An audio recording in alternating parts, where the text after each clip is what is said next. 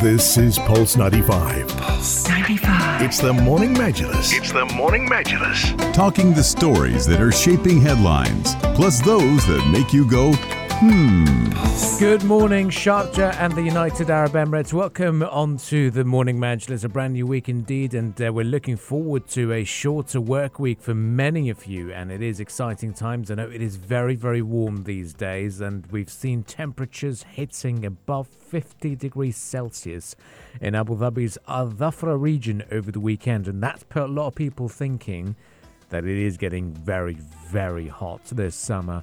It has been unbearable for many, but over in the other parts of the globe where you normally don't associate that those regions to be extremely hot, see, they can be warm during the summers, but extremely hot is is quite alarming as well. So we've we've seen heat waves across the world, and that's going to be one of our top discussions this morning. Yeah, we have to talk about how a an extreme heat wave, we should call it, it is coming across Europe and affecting uh, main main countries like Italy, as Italian authorities have issued red alerts for extreme weather in 16 of its country's cities just yesterday, and how they've announced actually that meteorologists have stated Europe's current highest record uh, record recorded temperature, I should say, of 48.8 degrees Celsius was set two days ago, uh, was set in Sicily two years ago, but could be exceeded in the coming days. And that's actually caused several forest fires across Europe, especially in the Canary Islands of Spain. So we're going to be talking about how the extreme conditions in terms of weather and how climate change is is really quite evident when it comes to these harsh uh, temperatures and harsh realities of the environment over in Europe. Staying in Europe and moving to my homeland of the United Kingdom, they also were quite active over the weekend, signing a deal to join a trade pact with several countries in Asia and the Pacific um, which include, of course, Japan and Australia. It's a pact called the CPTPP. Now, it is a bit of a mouthful. If you don't know what it is, we're going to dive into what exactly that trade pact is and uh, the, what, it, what it's really going to be bring, bringing to businesses and households across the United Kingdom because it seems like they've had a difficult year and maybe they need to change up the recipe. So we're going to let you know about what that pact is and all of the details that come with it. Yep, we'll be catching up with all of those uh, updates, the economic updates from that part of the globe as well, because this morning China has also reported uh, growth of 6.3%. It does miss a lot of expectations, but it has been uh, a, a, very, very interesting reaction in other markets. Asian markets have fallen this morning slightly as they continue to digest the economic data uh, coming out of China. So we'll be uh, touching on the Southeast Asian region in particular. Uh, yes, uh, so throughout the program, we'll be bringing you up to speed with all the big developments. Uh, we'll also be talking to you about um, the Sharjah aquariums. Uh, the turtle rehabilitation program that Alia had briefed us on uh, the uh, or during the news headlines. So we're looking forward to catching up with some local updates as well. But meanwhile, we're asking you on the text lines 4215. Are you excited for a shorter work week? Does that mean your w- regular week is now going to be busy with more work? Or are you really looking forward to a big staycation? Or are you traveling abroad? Are you b- booking a tactical holiday as well? Get involved. We would love to hear from you. You're listening to the Morning Majlis only on Pulse 95. Pulse 95. 95. The heart of Sharjah. All day. Pulse 95. 95. The Morning Majlis.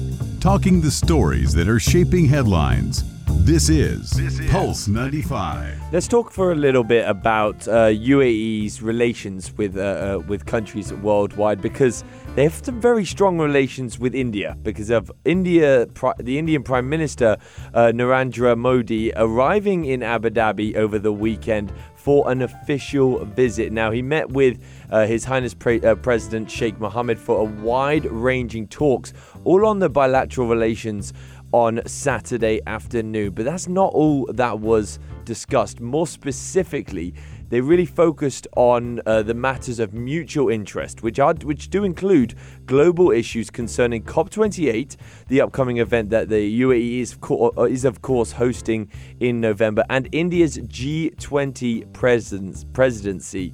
Uh, further on that, They also, um, uh, the president, the sorry, the prime minister of India met with Dr. Sultan Al Jaber, the president delegate of the COP28 climate change, and discussed further enhancing cooperation between the UAE and India on delivering ambitious and inclusive outcomes for this upcoming COP28. And it's not the first time that the UAE and India have had quite encouraging relations because they did enter into a comprehensive economic partnership agreement back in May 2022 and that trade deal actually saw a reduction, or in some cases, a wavering of tariffs on more than 80% of UAE of UAE goods which were impo- imported to India. And a joint committee was established between the nations, all to improve market access and assess, revise, and propose amendments to that uh, agreement. Now, the first meeting of that joint committee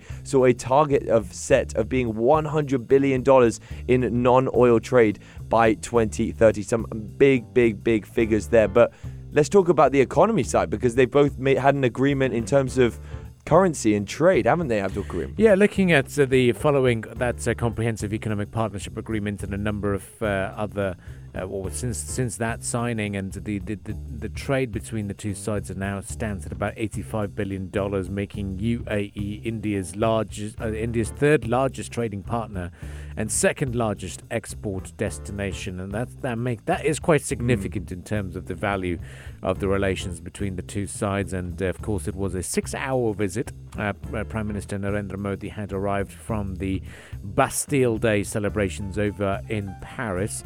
Uh, but they signed a very important uh, dis- uh, agreement. The agreements uh, which brings them to agree to use dirhams and rupees for cross border transactions. And now it's very interesting to note that we used the figure $85 billion of trade volume.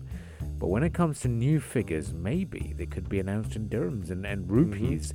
Mm-hmm. Um, so the agreement aims to put in place a local currency settlement, which is the LCSS, to promote the use of the Indian rupee and dirham bilaterally. The agreement covers all current account transactions and permitted capital account transactions. India could make its first rupee repayment uh, for UAE oil to Abu Dhabi National Oil Company. And uh, this agreement would promote investments and remittances between the two countries. Use of local currencies help to optimize transaction costs and settlement time for transactions, including for remittances from Indians residing in the UAE. The two countries also agreed to cooperate on linking their fast payment systems.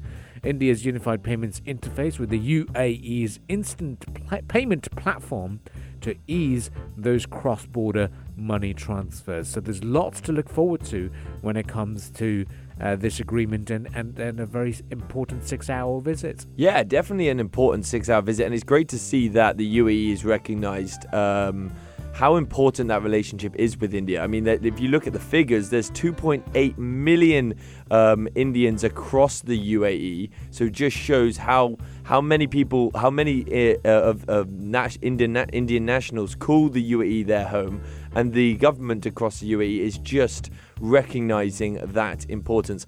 I'd like to pose a question to you, Abdul because it's been a discussion here on the show for many weeks now. Is this the start of the UAE potentially diverting away from uh, being um, or holding on to that dollar in terms of trade? Because we've talked about how the Western world is, is struggling over, especially in the US, and uh, potentially the UAE using their own currency or other currencies to encourage trade relations. Yeah, step in the right direction, really, when it comes to the bilateral trade of things. Uh, but uh, we've also seen the, the use of the international dollar when it comes to those global transactions, and uh, and of course, um, there is there has been a lot of talk about. Uh, let's say China also buying mm-hmm. Uh, or, or, paying or dealing in in, in their local currency. Uh, we've seen how Russia had initially said that you know if we were selling our oil, buy it in rubles. so um, it's it's interesting how countries are making those decisions, uh, and uh, in terms of this bilateral agreement between the UAE in, and India, just goes to show the importance and significance of those ties between the two countries, and of course, uh, the progress of the comprehensive uh, comprehensive economic partnership agreement, which includes that enhanced market access, lower or eliminated tra- tariff rules, simpler custom procedures, clear and transparent rules, and rule-based competition as well. So, uh, but in terms of the trend, we could potentially see more CEPA agreements, which, Yeah. which the UAE has signed with a lot of countries, and we can see those regional blocks and agreements, which we now will also be talking to uh, to the listeners about what the UK has been doing in terms of those regional trade blocks that they've been signing. So. That conversation is going to be up next here on the program, but before that, we'll let you enjoy the musical entertainment. And of course, keep your thoughts coming in on 4215 about how you are looking forward uh, to a brand new week, but a shorter week as well. Join the conversation with the Morning Majlis, Pulse 95. Back with a bang. is Speaking about what's happening across the world and in terms of trade deals, Asia Pacific, it is. The UK has announced uh, an agreement to join CPTPP. Now, it doesn't sound as nice as CEPA, but I'm sure it is as fruitful as, as agreements. Now, they've signed that trade pact with several countries in the Asian Pacific, including Japan and Australia. And uh, it is a club of 500 people that the UK market will be able to access. So now, the big question is what does it mean for businesses and households? Because there's been a lot of question marks. And if you watch TikTok videos from the UK, a lot of people are expressing their, their frustration at what's been happening. Rishi Sunak has been making some uh, announcements, even announced that he's going to rise the fees for visa costs so that he can fund the economy. Um, he's not been that popular, and a lot of people have been raising question marks over the ongoing uh, humanitarian gesture that they're providing to uh, to Ukraine. Economic concerns are really high, but what is this going to do? The CPTPP. Yeah, I think uh, why people are so frustrated is they haven't seen the government do anything. So it's nice to see that they are uh, uh, being proactive and and uh, joining a trade pact, as you stated, with a club of 500 million people that could really benefit not only the businesses across the UK but but the households as well. Yes, let's dive into what the CPTPP stands for. It's the Comprehensive and Progressive Agreement for Trans-Pacific Partnership, and it is a trade agreement with 11 differing nations, being Australia, Brunei, Ca- Canada, Chile, Japan, Malaysia, Mexico, New Zealand, Peru, Singapore, and finally Vietnam. And now those founding members did sign the Pacific Trade Pact all the way back in March 2018. And the UK is the first non founding country to actually join, um, but will be the second biggest economy just after Japan. And it takes the value of the new grouping to 11 trillion pounds. So it's quite a, a, a powerful trade pact, this. But Let's talk about what is what's in it for the UK.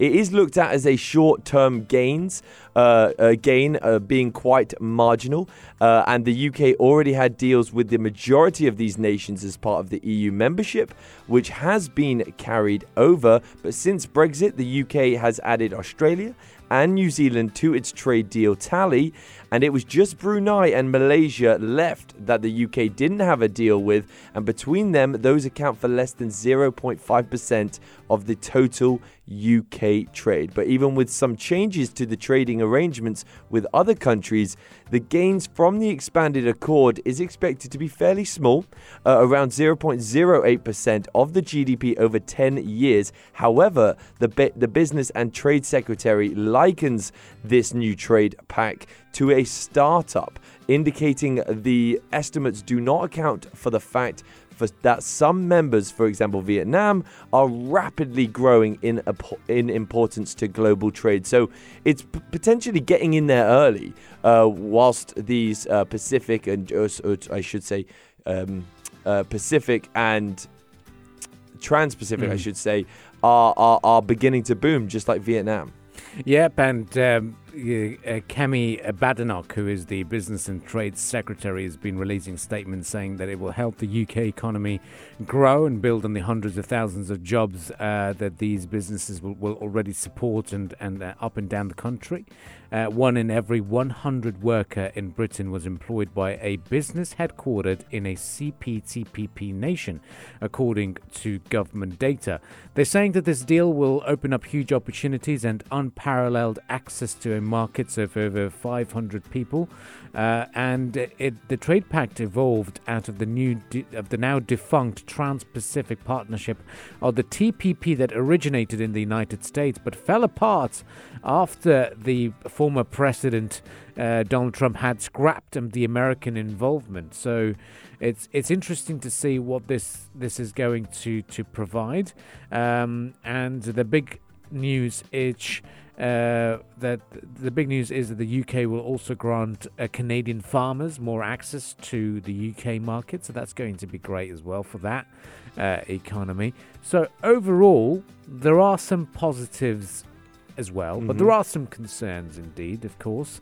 Uh, but overall, I think it's going to be uh, a, a, good a, a step in the right direction because the UK economy has has has already faced some challenges over the last few weeks with the mm-hmm. inflation data coming out, and of course the cost of living crisis in in the country. Yeah, uh, and um, I think when it comes to this agreement, it's gonna it's gonna take some time. Mm. Um, of course.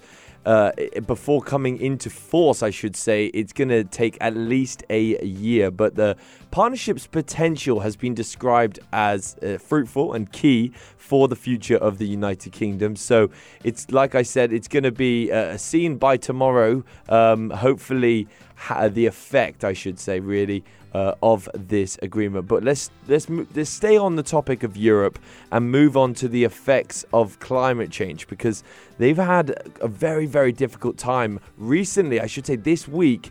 Uh, with extreme heat warnings causing for- forest fires over in the Spanish Canary Islands and some very, very windy conditions across Britain. So that story is coming up next here on the Morning Majlis.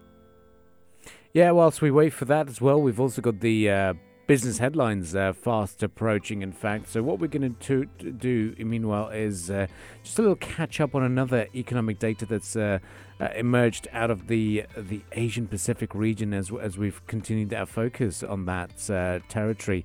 Uh, Asia Pacific markets fell uh, today as, as, investors are digesting digesting the key economic data emerging from China, uh, where China's economy grew 6.3 percent, missing a lot of expectations from analysts, and that's one of the reasons why there has been a little bit of a concern. Hong Kong markets will likely be closed all day due to warning issued for the typhoon. Uh, and uh, in mainland China, the markets reacted in a way that Shanghai composites fell uh, 1.05%. Shenzhen component was down 0.45%. Australia's S&P and ASX 200 were also marginally lower. The country will release unemployment figures later this week, which will give more clues to the Reserve Bank of Australia's rate decisions. Uh, Japan's markets are closed for Marine Day, so they've had a, a short work week as well. South Korea's Kospi dipped 0.12%, but the Kosdaq was up 0.11% ahead of the release of its trade figures for June. And in Southeast Asia, Singapore's non oil domestic exports dropped 15.5% in June compared to a year earlier, while more trade data will be released from Indonesia later on. And China's growth. GDP print for the second quarter marked a 0.8% pace of growth from the first quarter, slower than the 2.2% quarter on quarter pace recorded in the first three months of the year. Another interesting figure was the unemployment rate was 21.3% amongst the youth between the ages of 16 to 24. It is a new record. Well, in line with that, we'll quickly move on to the business updates. We'll be back again right after that. And as Louis said, the heat wave across the world is going to be the hot topic of this morning. Pulse 95. This is Pulse 95. Pulse 95. A story to tell.